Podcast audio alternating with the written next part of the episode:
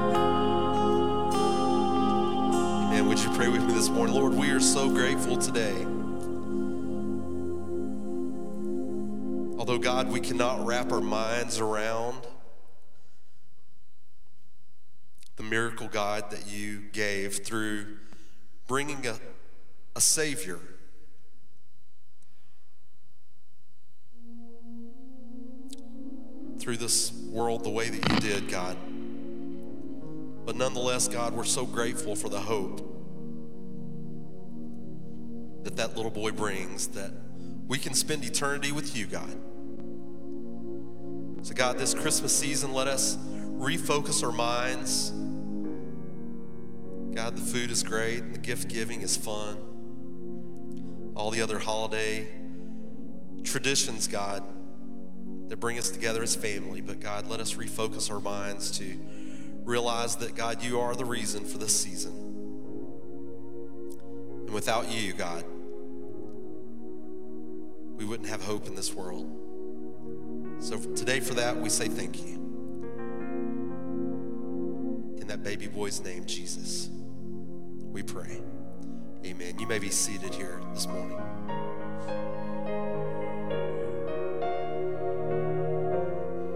Mary, did you that your baby boy would one day walk on water? Mary, did you know that your baby boy would save our sons and daughters? Did you know that your baby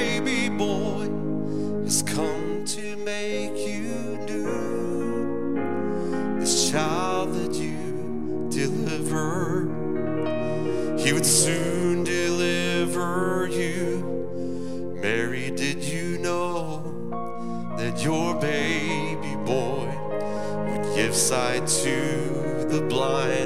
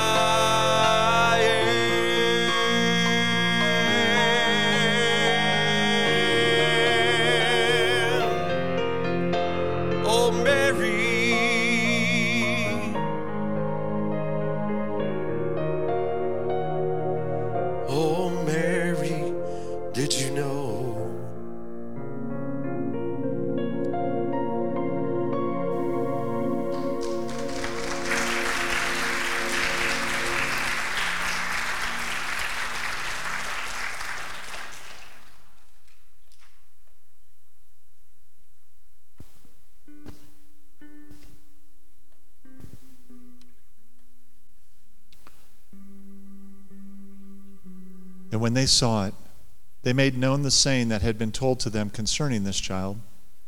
And all who heard it wondered at what the shepherds had told them. But Mary treasured all these things, pondering them in her heart. Well, you've made quite the grand entrance into the world now, haven't you? not the entrance a king would make. No palace, no guards, just a barn and a lot of hay, if you ask me. What am I to make of all these visitors? This silent night sure got loud fast. I suppose you'd like to know how this all came to be, wouldn't you? Well, on an ordinary day, more ordinary than you could imagine, an angel came to me. I know. I had trouble believing it myself.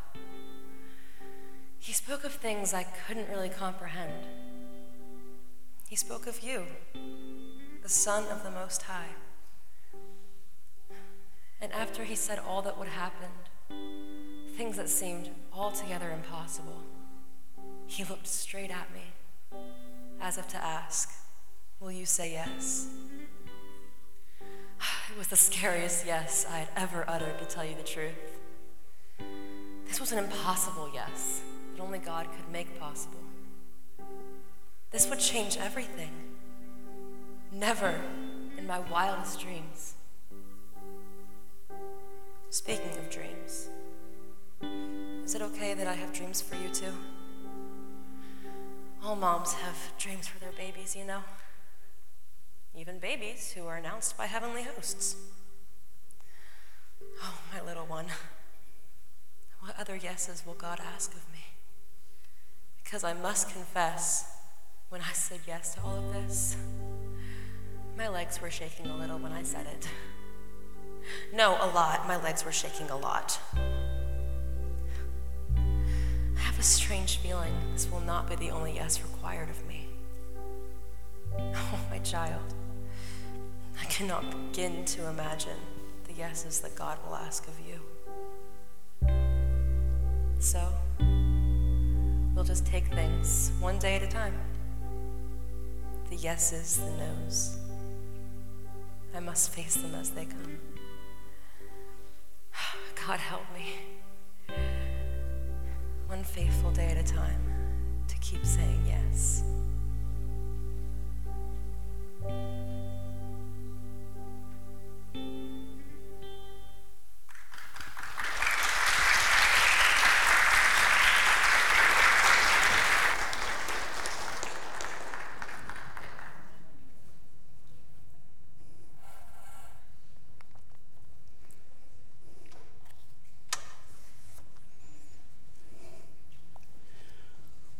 Last week we started a series looking at some real life stories of people involved in the first Christmas and the choices that had to be made when a dilemma like you just saw acted out occurred. A dilemma, I remind you of this, is a situation in which a difficult choice has to be made between two alternatives or more, especially when it's undesirable activities that messes with our plans. Different characters involved in this Christmas story had found themselves in various dilemmas. However, in the midst of those Christmas dilemmas that we are highlighting during the season, something very important was taking place. And it hasn't stopped since. God is at work in your life, in the life thousands of years ago, even before. God is and always at work in our lives. It's truly a beautiful sight to behold when you slow down enough and you're conscious of the fact and you see that God works in our lives, right? Henry Blackaby says, find out where God is at work and join him. For a young teenage girl named Mary, she did not have to go looking to see where God is at work. God came to her by sending an angel by the name of Gabriel to invite her into having this major role within the greatest story that's ever been told. And after her encounter with the angel of the Lord, Mary would be faced with a lot of situations that contained problems. She would be confronted with this dilemma of whether or not she would say yes. The work that God was up to would present to her a really difficult situation. It wasn't as we've kind of imagined as we set out our nativity scenes that everything just magically happened without any problems. It was everything but easy. How could this betrothed virgin become pregnant without ever knowing a man? So we have this dilemma that she has of saying yes. She quickly sees it and was asked by Gabriel in the question, uh, How will this come about? How will this be since I'm a virgin? We'll spend more time on that in a moment, but it would not take long for those initial questions to be settled in her mind in a way that she gladly accepts the invitation to join in the work that God was doing. Her yes is captured really in the words, not so much in the single word of yes, but in how she said some other things. She says in, in verse 38 of Luke's gospel, says, Behold, I am a servant of the Lord, let it be according to your word. These 12 verses that kind of we're going to look at this morning, they, they capture the scene of that first Christmas, a mere nine months away, and we, we cannot really overlook how this was really becomes a brave and a confident yes to this dilemma that faces Mary. Saying yes, even for us today to what God wants to do in our lives does not mean that we get to enjoy a carefree life with no worries or problems to overcome. If, if anybody's here that thinks just becoming a Christian will solve all of your problems, then you're in the wrong place. It doesn't happen that way. Amen? But yet, saying yes to the God who is the creator of all perfect plans is really a good place to be and to have your life aligned with His wishes. In her case, saying yes meant that there would be misunderstanding. There has the potential of being misalignment or maligned character, of being marred and reputations being ruined. And, and, and I mean, all of this was a going to be a problem for her if she accepts this assignment that God has for her. Six months after God sends the angel Gabriel to another birth. It has another birth message to a man named Zechariah who was serving as a priest in the temple at Jerusalem of Judea. He's now doing the very same thing for Mary. So it's like two births that are going to take place. One a few months later. We pick up the story in Luke chapter 1, verse 26. In the sixth month, the angel Gabriel was sent from God to a city of Galilee named Nazareth.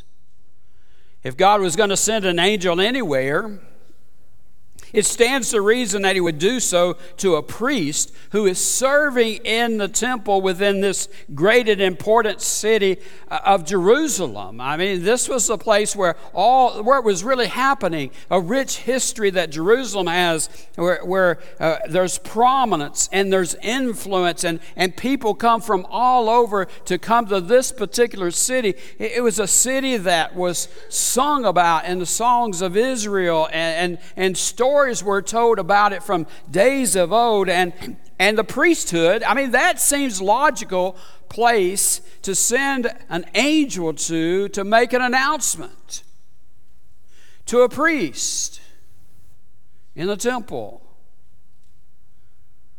But nazareth? Not so much. Nazareth is out in the sticks. I was thinking of maybe some cities that would kind of represent what Nazareth sort of stands for. And, and I thought about naming some cities that were just kind of not the most prominent cities. Uh, uh, uh, no, I'll just leave it alone.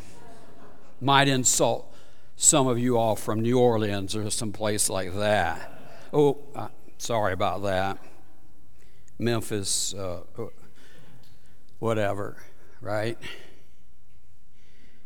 This Nazareth was off the beaten path. Situated in a region of Galilee that meant it was surrounded by the Gentile lands, and like you had to pass through there. We don't like passing through Gentile lands. You know. Even the Jews, they, they that lived there, they didn't really keep strict adherence to the law. Lots of what we would call in Baptist life backsliders lived in Galilee.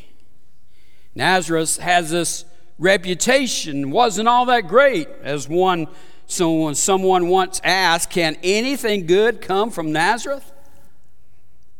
So Gabriel, however, he doesn't stop by Jerusalem. He goes on his way to the city, to a virgin betrothed to a man whose name was Joseph of the house of David. It's important to note here that Mary not only was a virgin, but she was also betrothed to this man, as the scripture says, by the name of Joseph. And, and what's so special about them? Mary and Joseph? Nothing. They, they weren't special at all. They didn't come from wealthy families. The parents of Joseph and Mary they did typically, as the families of that day did, they came together at some point and and a contract was drawn and they, they became some it became something that they understood.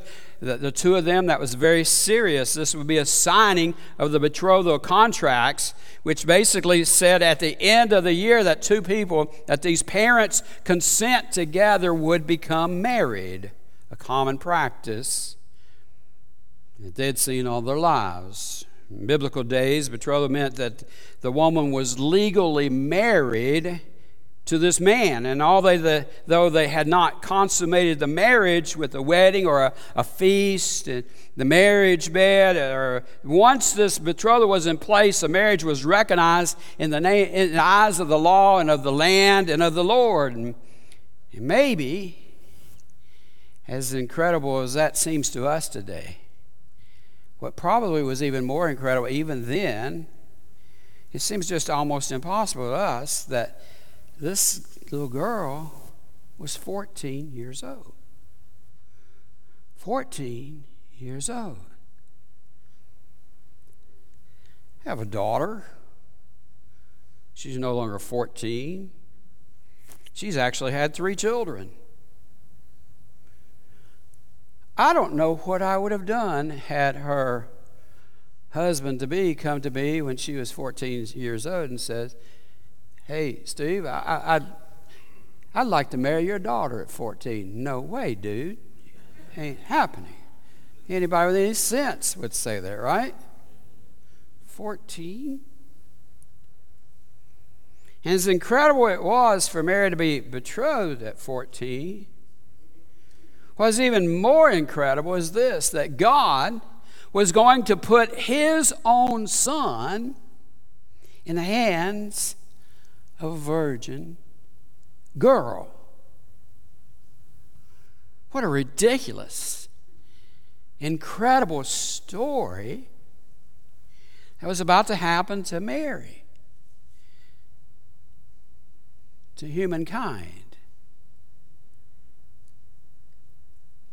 To history. Mary's Christmas dilemma was about to become clear as she encounters Gabriel and the message that he had for her. And so Gabriel, when he shows up, identifies her and then greets her. In verse 28 says, And the virgin's name is Mary.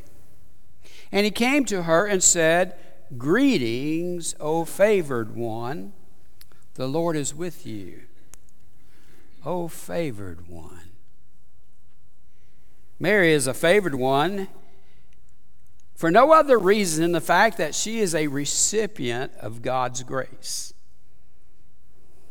The reason for this status that, that Mary uh, uh, of, ha, gets of this, of this favored and, and full of grace, it's attained because God chose to give it to her. Biblical scholars note that the only other place in the New Testament where the language that is used for this, this being favored is used in Ephesians 1 6, where the Apostle Paul speaks of the glorious grace that is given to those found in Jesus Christ. Years ago, there was a sweet grandmother in the school that I was head of for many years. When, and when I saw this sweet grandmother, and she often would be there, really bringing her granddaughter to school most every day, and I would see her at other times, and just a, just a, a woman of beauty inside and out. And I would ask her, How's she doing? And she would always say to me, no matter how many times, if I saw her four times during the daytime, she would say the same thing. How you doing?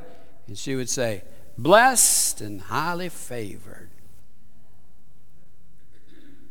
Kind of took me by surprise the first time or two I heard her state that.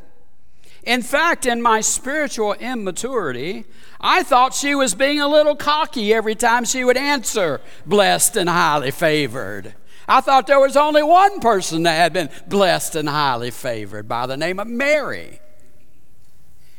Eventually, I would come to realize that anyone who is a follower of Jesus Christ and you've been adopted as a child of God into His family and you've gone through the act of salvation, guess what? You're blessed and highly favored. That's us, the church. And so it's very appropriate for this grandmother to say and to proudly proclaim whenever I ask her, how are you doing? Blessed and highly favored. I dare you to go and say that. Somebody ask you at lunchtime today in a restaurant, How are you doing? And just tell them, Blessed and highly favored. Because if you're a believer, you are. Favor and grace. Oh, wait a minute. Let me just say, make this point. Unless you're a child of God, you're not blessed and highly favored by God. You see, having favor and grace comes only and freely as a gift from God. You can't get it any other way. Now, you can try to put a, a world's definition on blessed and highly favored, but it's not meaning the same thing that we find here. Mary, or any follower of Jesus Christ, we're never blessed and highly favored or highly favored on our own. It's because it's a freely given grace gift of God to each of us. It was the grace of God of being favored on Mary that helped her receive this news from Gabriel that God wanted to do this great work in her by sending his one and only son into the world through her womb. I suppose might have been the hope. I mean, all the people knew about the Messiah coming. It, might have been the hope of all the girls who were of age at that time, these Jewish. Maybe I'll be the one. Maybe I'll be the, the one who will be the mother of the Messiah. Of course, they had no idea it would come the way it did. But could it be I'll be the one? What an honor it would have been. The detail, though, would be very difficult to explain to any and all who would notice a baby bump of someone unmarried. Hmm. Even before she received the news of how God wanted to be at work her, Verse 29 describes Mary's initial emotions to this encounter with the angel. But she was greatly troubled at the saying and tried to discern what sort of greeting might this be. Let's put a human side to this. You have a young girl who's already on the edge, probably, of just the fact that she's going through this, this betrothal, this, this marriage agreement. I mean, come on. Didn't you go through some anguish, some angst? If you had your wedding kind of planned months out, the closer you got to it, you were beginning to wonder some things that would cause you to have some stress in your mind. Like, is this really the person I want to spend the rest of my life with? Now, I guess I could ask you to raise your hands eh, if you thought that, and some of you might get in trouble if you haven't ever admitted that. But did the thought ever cross your mind? Like, what if six months from now I discover that I really don't like him a whole lot or love him a whole lot or her? Let me just give a word of advice to those have never been married and you want to be. There will be times when you don't like the person you're married to. Amen? Oh, come on, be honest. You're in church. Aren't there times when it's difficult to like the person that you are married to, even if you've been married for 40 years, like I have? I'm not saying this about Lynn, she would say this about me. There might even be some times when you're wondering whether you really love that person angst about getting married. I, I suppose, suppose that maybe Mary was feeling this. And then all of a sudden, an angel appears. You're terrified, quite honestly. Thoughts are running through your head. What will I do? Where shall I run? I'm not used to this. Who are you to show up in my life like this? I've never experienced a visit from an angel that I know of. But I know this if I had a visit from an angel, I'd be pretty shook up about it, and so would you. At least at first. And then you throw on top of that the news, what the angel shares. I mean, it's not enough for an angel to, to come, but all of a sudden the angel says, Oh, and you're going to have a baby. Wow. All our babies were planned. They didn't come in the timing, which made it kind of fun and interesting, but you know what I'm saying. Maybe a little too much information there. But all our babies were planned. I mean, we planned every. We didn't have any surprise babies at our house. I, I, again, I thought about asking you to volunteer if you did you have a surprise baby at your house, and mm, or were you a surprise to your parents? I, maybe, I don't know, but surprise babies.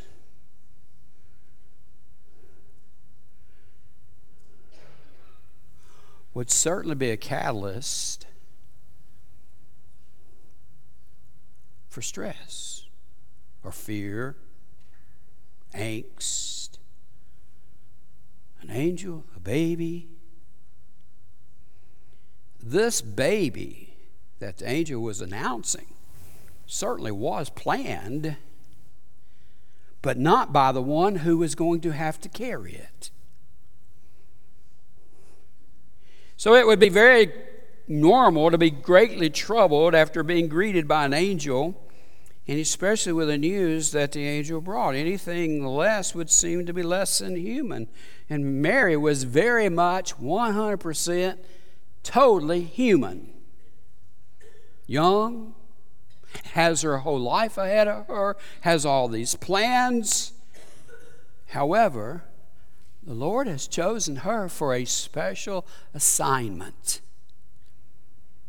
And the angel said to her, Do not be afraid, Mary, for you have found favor with God. Obviously, she's afraid, but the angel speaks in a voice that she understands and says, Do not be afraid, or other versions call it, Fear not. For behold, I bring you, you know. I think they tell shepherds too, right? Fear not. You have found favor with God. Putting her at ease, he tells her, God has favored you. He's going to favor me? Favor? Just what does that look like? I, I, I just have a feeling that Mary knows enough about God already that, that she, when she hears that she's been found favor by God, that she knows that finding favor by God is going to be a good thing. So now her mind is starting to be put at ease. Certainly not what she thought, and definitely what, not what she, what was, she was planning. And he goes on to say, You will conceive and give birth to a son, and you will call him Jesus. What Mary is about to find out is that she's favored by God, but in a whole different way of what her plan is.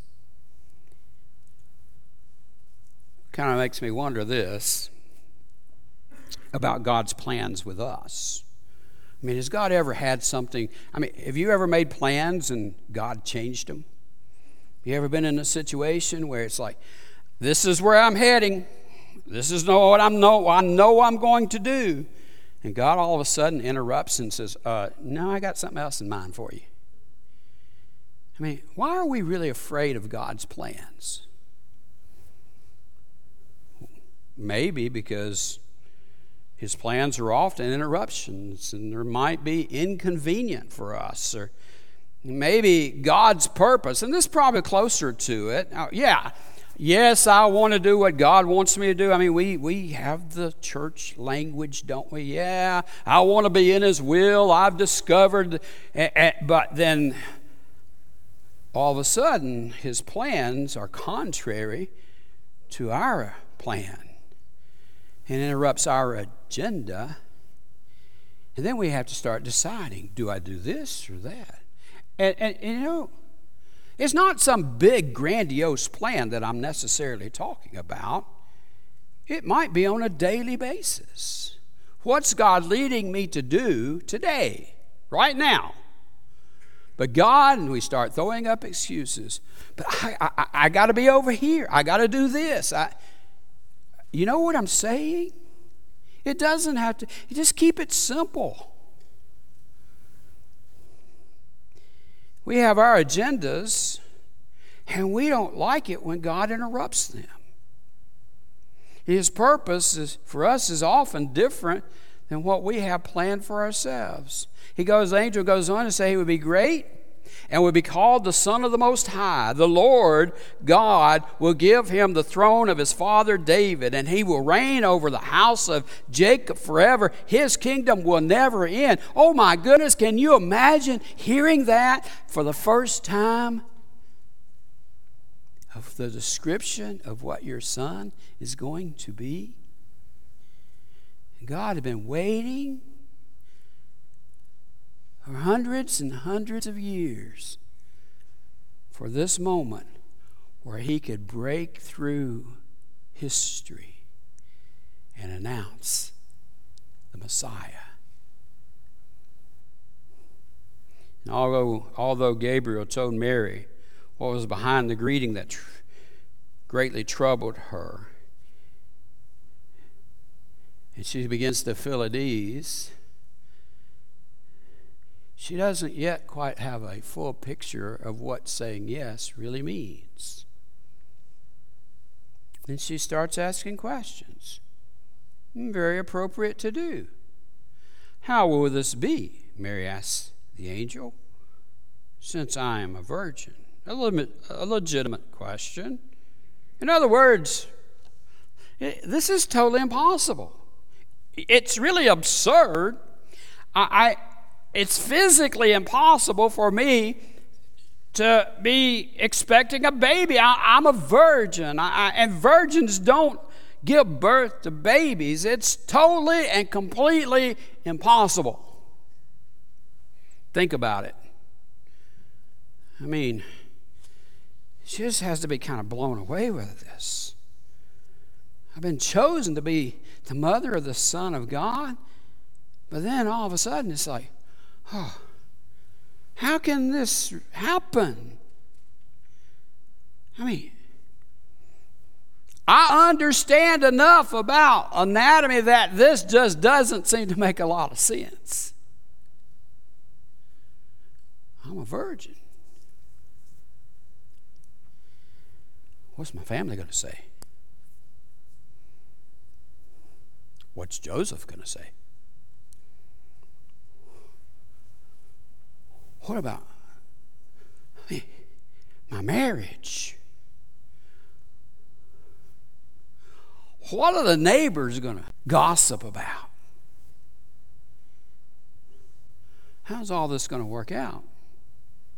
Yeah, God, I know you got big plans for me, but, but I'm concerned about all these relationships that are all around me. I, I, you know how it sort of works out in our time? Yeah, God, I want to take a stand for you, but I'm a little worried that if I do, what are people going to think about me?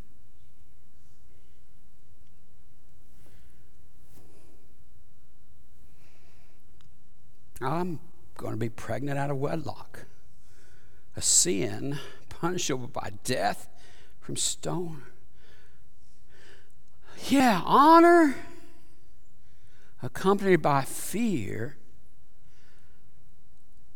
Can you, can you imagine what she's thinking in her mind? Now I got to. Have, have you ever been in trouble and you, you, you've got to go and face the music with someone and you're trying to work it all out, you know? Well, she wasn't in trouble, but this just happens to her. And now she's got to go talk to Joseph about this. What's he going to say? What's he going to do? How's all this going to go? Hey, Joe, come over here, buddy. I love you. Would you just have a seat a minute? Uh, Joe, I'm pregnant. I mean, come on. I, I can imagine, I'm not going to portray Joe's, you can imagine what his response would be, what Joseph would have been thinking. And then she says, by the Holy Spirit. I believe that one. Ridiculous. But that's what the angel says. Verse 35. The angel replied, The Holy Spirit will come upon you, and the power of the Most High will overshadow you. So the baby will be born, will be holy, and he will be called the Son of God. There's your explanation. Ridiculous? Absolutely. It's not something that makes a whole lot of sense. You're telling me I'm going to have a son and it's going to be caused by the Holy Spirit? He goes on to say, even Elizabeth, your relative, is going to have a child in her age, and she who was said to be unable to conceive is in her sixth month. Oh, whoa. Huh. If you don't get anything else today out of the message, I want you to get this for what the angel said for nothing is impossible with God. It happened then, it was true then, in the most miraculous kind of way, and it's the same God who does the impossibilities today. Nothing is impossible with God. It doesn't say only a few things are possible. Only the easy things are possible with God. It doesn't even say if you believe nothing is impossible with God. And let me add one more thing to that. Let me change the wording a little bit and say it this way Nothing is possible without God.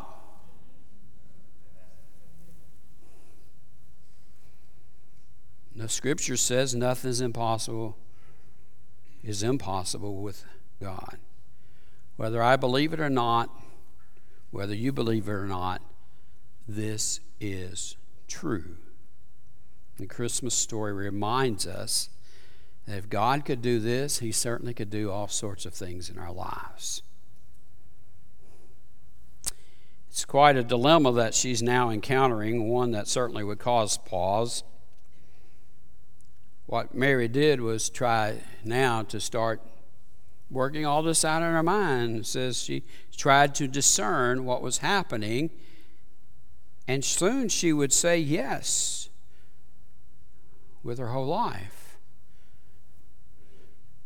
She engages and encounters this messenger, and her yes to the situation is not a passive or flippant kind of yes. Rather, it's an active pursuit to understand what this invitation in order to do God's plan is all about. How was she to do this? What does all this mean? She didn't just blindly say, okay, I'll do it. No, she starts inquiring how's this going to be? God, would you start revealing this plan? Even though I don't see it all, would you begin to show it to me? And she continued to question and listen, and she eventually gets to the point where she answers the dilemma by saying this Behold, I am a servant of the Lord. Let it be according to your word. That, my friends, is an emphatic yes. Let it be according to your word. It's the best answer that she could give. What does that kind of say in kind of our time, kind of language? In other words, I have no fear, God, anymore. Whatsoever your plans are, I'm, I'm going to do them because I am your servant. I'm, I'm going to not fight this anymore. I'm not going to question it. I trust you because I know you have what's best for me in mind, and I'm your servant. I know, God, that I've got some plans, but all of those kind of go by the wayside because I really want to do what you wanted me to do in my life, even if it's an interruption that is inconvenient and doesn't fit with my agenda. That's where she gets to. May everything you've said come true in my life. And with that, there's this sense that I'm good with it. In other words, I'm at peace. I trust you. I bring all my doubts and all my fears, I place them on you. It's what we're told to do in the New Testament, is it not? Cast all your anxiety on the Lord. She wasn't paralyzed by these emotions of her trouble. She, she went through them, but she moves past them with the desire to do what God wants her to do. And as we try to discern how God is at work around us or in us, and how we can best join in His plan, we should not be paralyzed or fear what plans He has for us. We should acknowledge our feelings. And it's even okay to acknowledge your doubt, as we saw last week with Joseph, or acknowledge your fear that we're seeing today with, with Mary. All of that's okay. But eventually we have to get to the point to what, what she says is, I'm your servant. I want your will in my life. So maybe you've been there. Or maybe you're facing that kind of a situation, your own personal dilemma right now, and you're trying to figure out what am I supposed to do? And it's like, give me some kind of practical points here that, that I can take away from this today that, that shows me how I'm to respond to God in this. Okay, thanks for asking. Let me give you about three, maybe four, or whatever, how many I decide. But here's the first one find out what God has already said. We have this that God has given to us, and it's full of paths and directions that God has given to us. And He's never going to give us a plan that is contrary to His Word.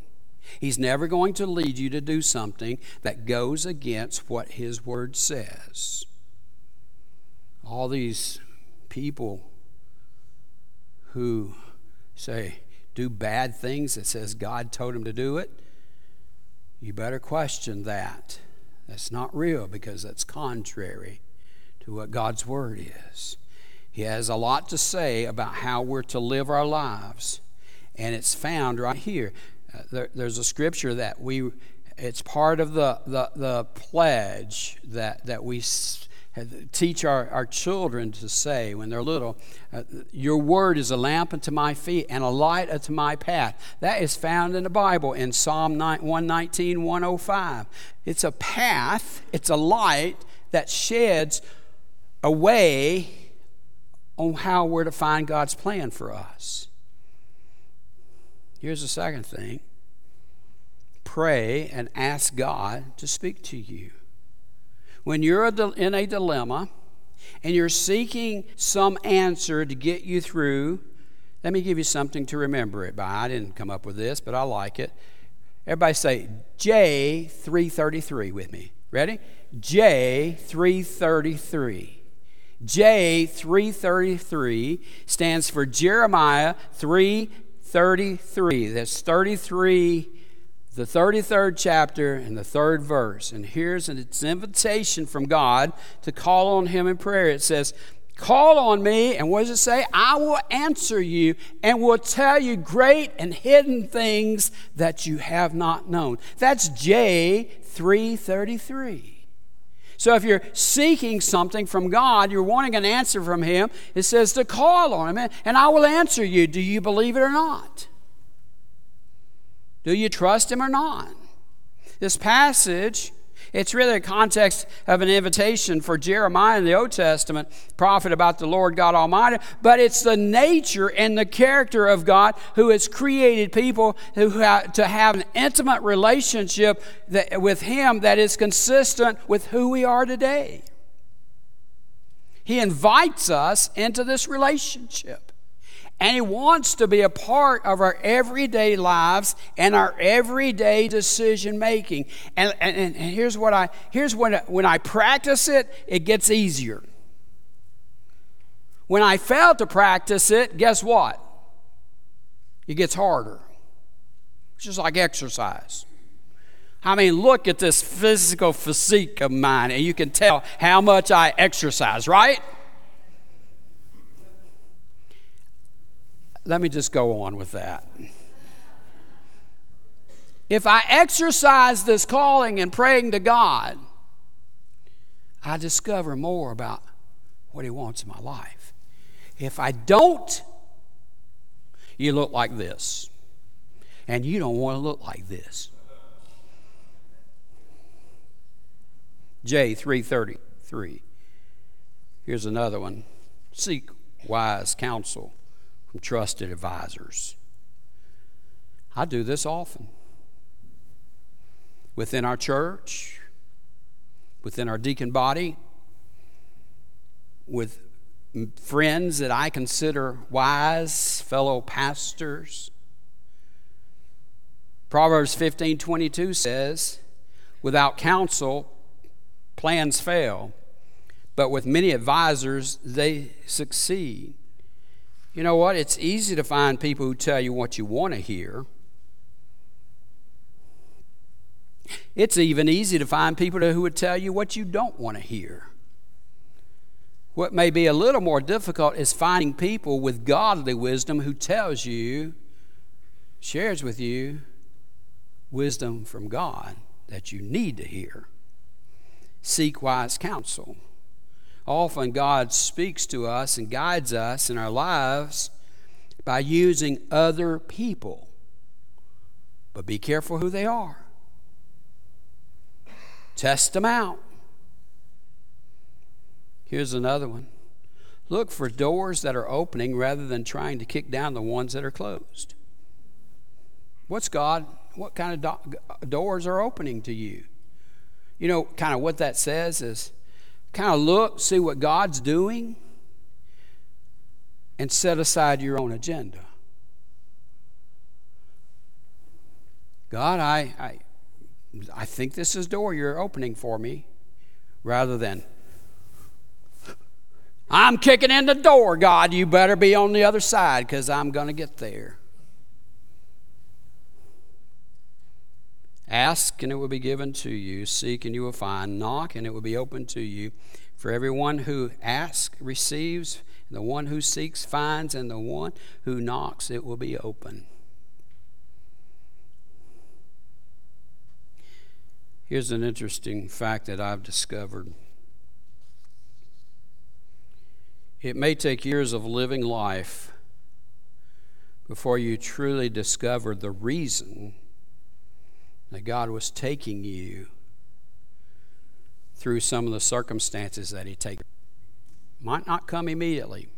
You, you, you, go back. So, well, God, I'm asking, I, I, I, I need you to tell me what's going on, and I need to know right now.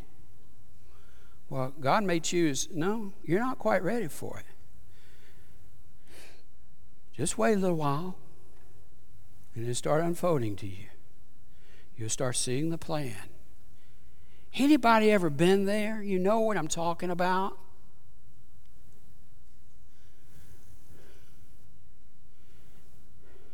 David gave us some great instruction when it comes to discerning what God may be leading a person to do when he wrote these words in wisdom in Psalm 37 4. Delight yourself in the Lord, and he will give you the desires of your heart. You know, maybe that's the best advice you could have right now. Delight yourself in the Lord. God, are you, are you pleased with what you see in me? Am I, am I soaking in all that there is of you? Line it up. I mean, it's not like this prosperity gospel, like, if I'll just do this, this, this, and this, God's going to bless me. I'm not talking about that. That's a bunch of falsehood.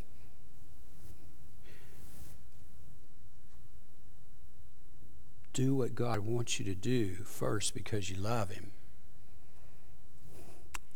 And your heart's going to be happy, joyful.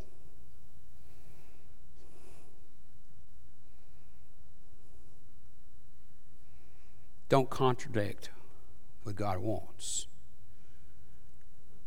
Put yourself in the same position that Mary placed herself in when she's facing this Christmas dilemma in her life, where she says, Behold, I am a servant of the Lord.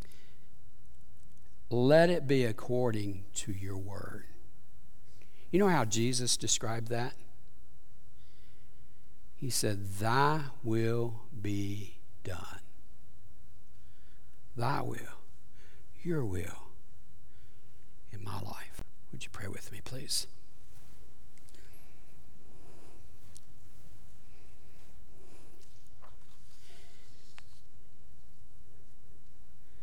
Father, we have witnessed London portray this, the skit of something that truly, really did happen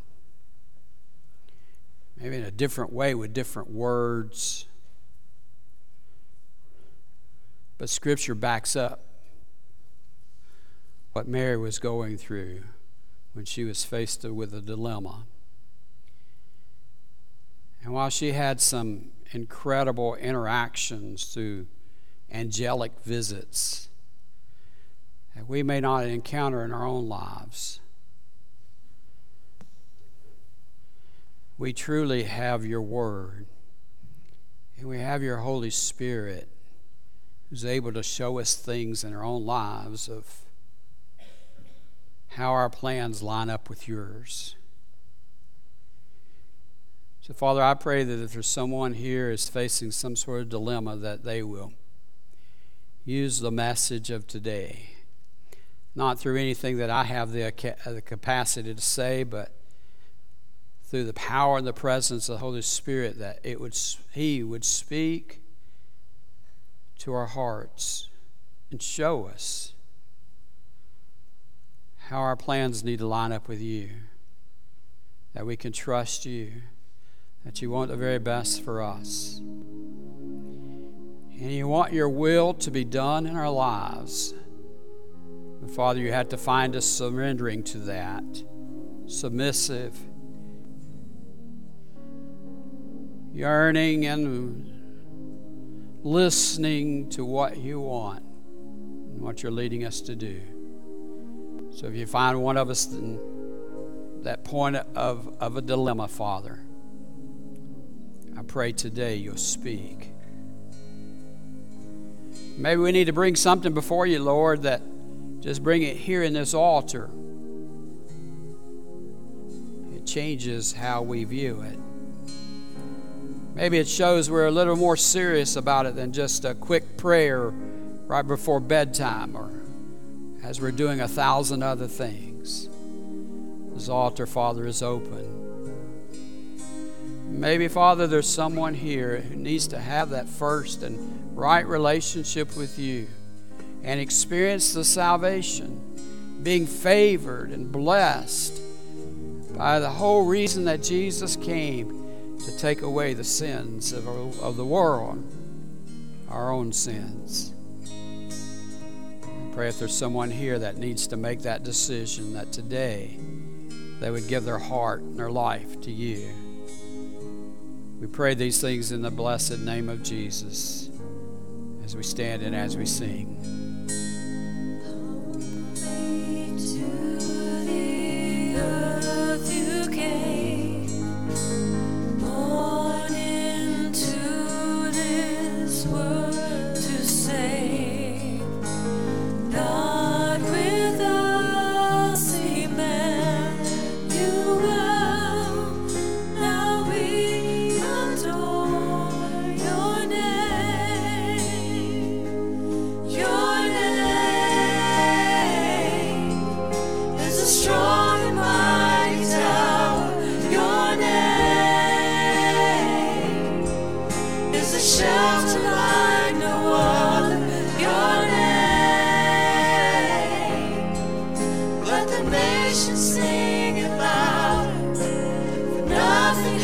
Let the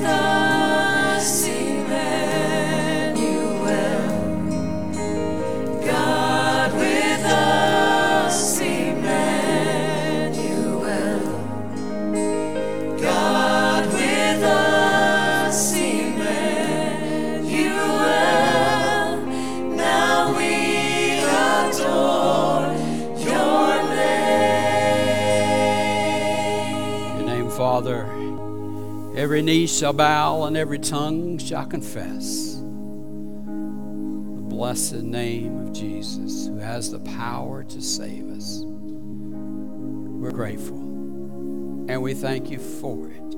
We thank you that we have this season that the world really stops and takes notice of what your name means. And it is in the blessed name of Jesus we pray. Amen. May be seated, please.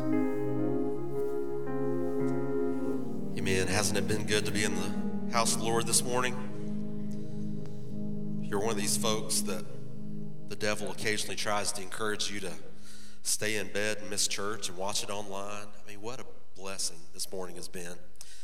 So many different things. I love the Christmas music and the folks that gathered on Tuesday to help make God's house look so festive and fun. Uh, we appreciate you. Um, and just in in uh, the same train of thought, appreciating folks. Eric, you want to come up and share with us just a, just a, a note of appreciation for some folks? You betcha. Um, so, if you serve as a life group leader, if you're a small group leader, a men's group, a women's group, um, I didn't see our prayer ministry leader here this morning, but that as well as youth leaders. So, if you're a youth teacher or you're a children's ministry leader that teaches, that's part of our Sunday gatherings, our midweek gatherings. Would you please stand up and then join me down here? We want to give you a gift of appreciation and recognition. So it's okay. If we got to stand up here, you can too. So come on down. Thank you, Bobby, for leading the way. But if you are a participant in those ministries in our church, would you come down here? I know this was a bit impromptu for some of you in the adult ministries and stuff. You knew this was coming.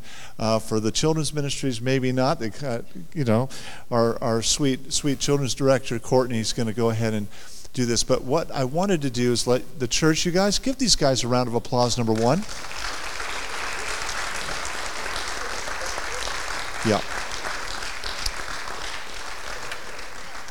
So here's the deal. As a, as a pastor here, it's just always encouraging to see your faces. And of course, the Bible says that we don't want to give ourselves recognition, we want others to do so. And that's what we would like to do as a church for you, as pastoral staff, to you, to be able to say, we appreciate the fact that you've been called, that you are equipping even yourselves to be able to be ready to give an answer for the hope that lies within you. And, and this task of teaching, as you know, as teachers, is a noble one. It's a humble one. And it's actually one of those things that many of you have discovered, if you've done this even with your own students, that when you get to dig in, don't you get the blessing of being able to dig in so you become the student as well? And so I just appreciate this team of people, and there's more of them that lead us in our small groups ministries, on our men's groups, our women's groups, our children, and our youth to make disciples that desire to make more disciples. That's the goal of our church, and it starts in the trenches. Um, this I would consider to be the ground war. And this is the troops right here in the ground war, making disciples and gathering people. So thank you guys very, very much. I want to just say a prayer of blessing. And then there's a box over here with this little booklet that I got for you called Prayers and Promises for Teachers. And so, if you would take that as a, a, gift from the church to you, and, and hopefully that'll be a blessing as well during this holiday season. So, would you mind if I just prayed for you? And uh, we'll continue. Father God, just thank you so very much for these teachers, Lord, as they have taken this year to give of their time, but more so, Lord, as they've been able to prayerfully just dig into your word. That word then can be then dispensed upon other people that they're caring for, Lord. And that, Father, that that word transforms them as that they would hope it transforms others that they teach and facilitate it to. So, Father, we just thank you for this year, and we pray forward to the new year that's going to be coming in a few weeks, that these teachers will see just the delight in being able to serve in these ministries and in this capacity. And our church appreciates them very much, and we praise God for that ministry of teachers and facilitators of the gospel of Jesus Christ here at Sunset Hills. And all of God's people who would agree with this would say, Amen. Amen. Thank you guys very much. A round of applause again for these. This is yours, Bobby. You keep that. Our women's ministry has had a phenomenal week with uh, Jesus First and favorite things. Uh, our men's ministry, this is your week. And so, uh, men's breakfast that's coming up this Saturday, 7:59. I encourage you to come and be a part of that. This is our our Christmas breakfast edition. I've just planted a new seed that you didn't know about, Danny. We got to do something special now. I just said it's our Christmas edition. I'll figure out. We'll figure out something. It'll be special. So, guys, plan on being with us here uh, this coming Saturday morning, uh, 7:59. Also, just a quick reminder: um, our library is a space that's used for a classroom as well. And so, I think a couple of folks may have been confused, thinking maybe it wasn't open. It is open. Uh, it's featuring this month Christmas and cookbooks. So we encourage you to go by and check that out. Uh, you can work around some of the easels and things as it's being used as a classroom, but go by and check out uh, some special things in the library. Pastor Steve. So, as you came in today, uh, you noticed a lot of changes throughout the entire building as far as the decorations and whatnot. Uh, Kelly's already kind of mentioned the Tuesday group, and if you were here helping us decorate and ate lunch with us, I'd like for you to stand and let's recognize and show our appreciation to those folks who made everything look so nice.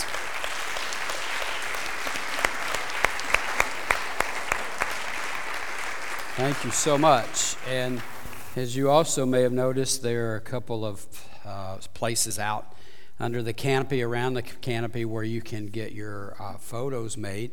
That is open all the time, so if you would like to come up here and get your uh, picture made with your family, I even know that somebody brought their dogs up here to uh, have their picture made.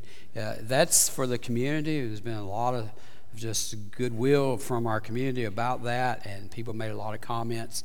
So if you know some folks, spread that picture around, get your picture made out there with your family. And you know what? A, a, good kind of PR move for our church would be hey, just put it on your Facebook page and say, Got my picture made at Sunset Hills Baptist Church. If you're part of the Nolensville 4 1, 411, put your picture on that as well. They invite us to do that, so I encourage you to do it. And speaking of pictures, uh, you can get your picture made with your family inside. There are a couple of places in the in the foyer area to, to have your picture made. And Jackie Strew is going to be out there taking pictures. And so if you got you want to wait around, then we'll stay here until all the pictures are made. You get your pictures made today, and we'll do that throughout the rest of the season. And, and one of the things Cheryl's coming and playing uh, uh, the piano um, out in the lobby just uh, right before worship each Sunday during the Christmas season. So take advantage of all of these things.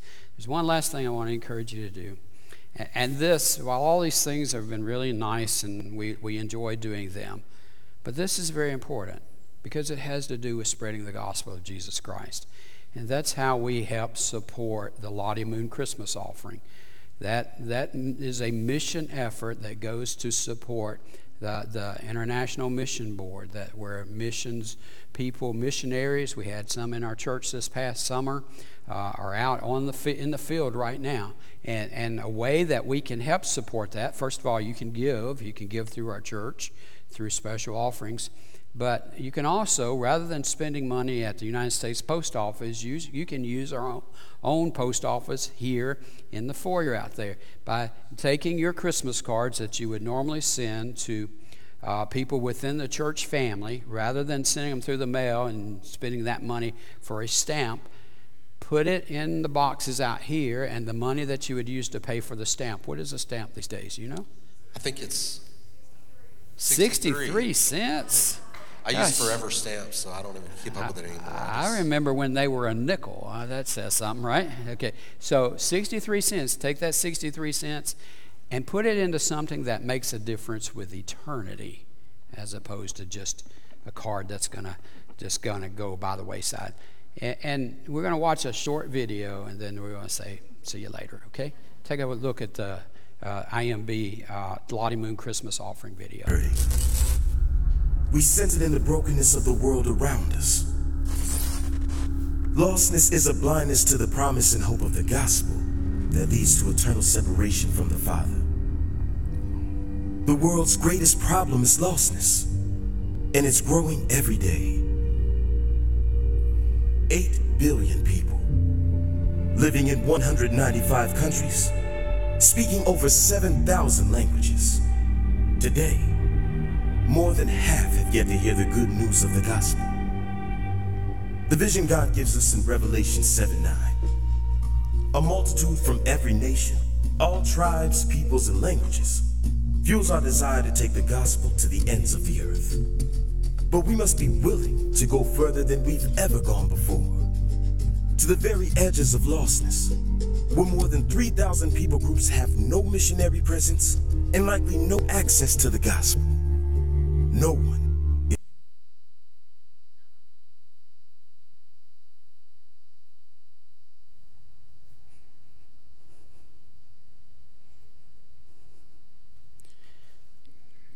While we're waiting for that to come back, I want to remind our students that coming up a week from today, right after service, uh, we are going to be heading to our Christmas luncheon, which is going to be at Chuy's in Cool Springs. So if you're a student, we encourage you to hang out for lunch. Hi, good morning. This is Kelly. I want to take a moment to personally thank you So it's not for joining back, us for today's live stream. needs to come I hope today's message was encouraging We and inspiring for you. for that to be you know what? We would love to hear from you. our If missionaries You're here today doing and you made you a decision stand? for Christ. Thank you so much. or maybe for you just being have a simple prayer request.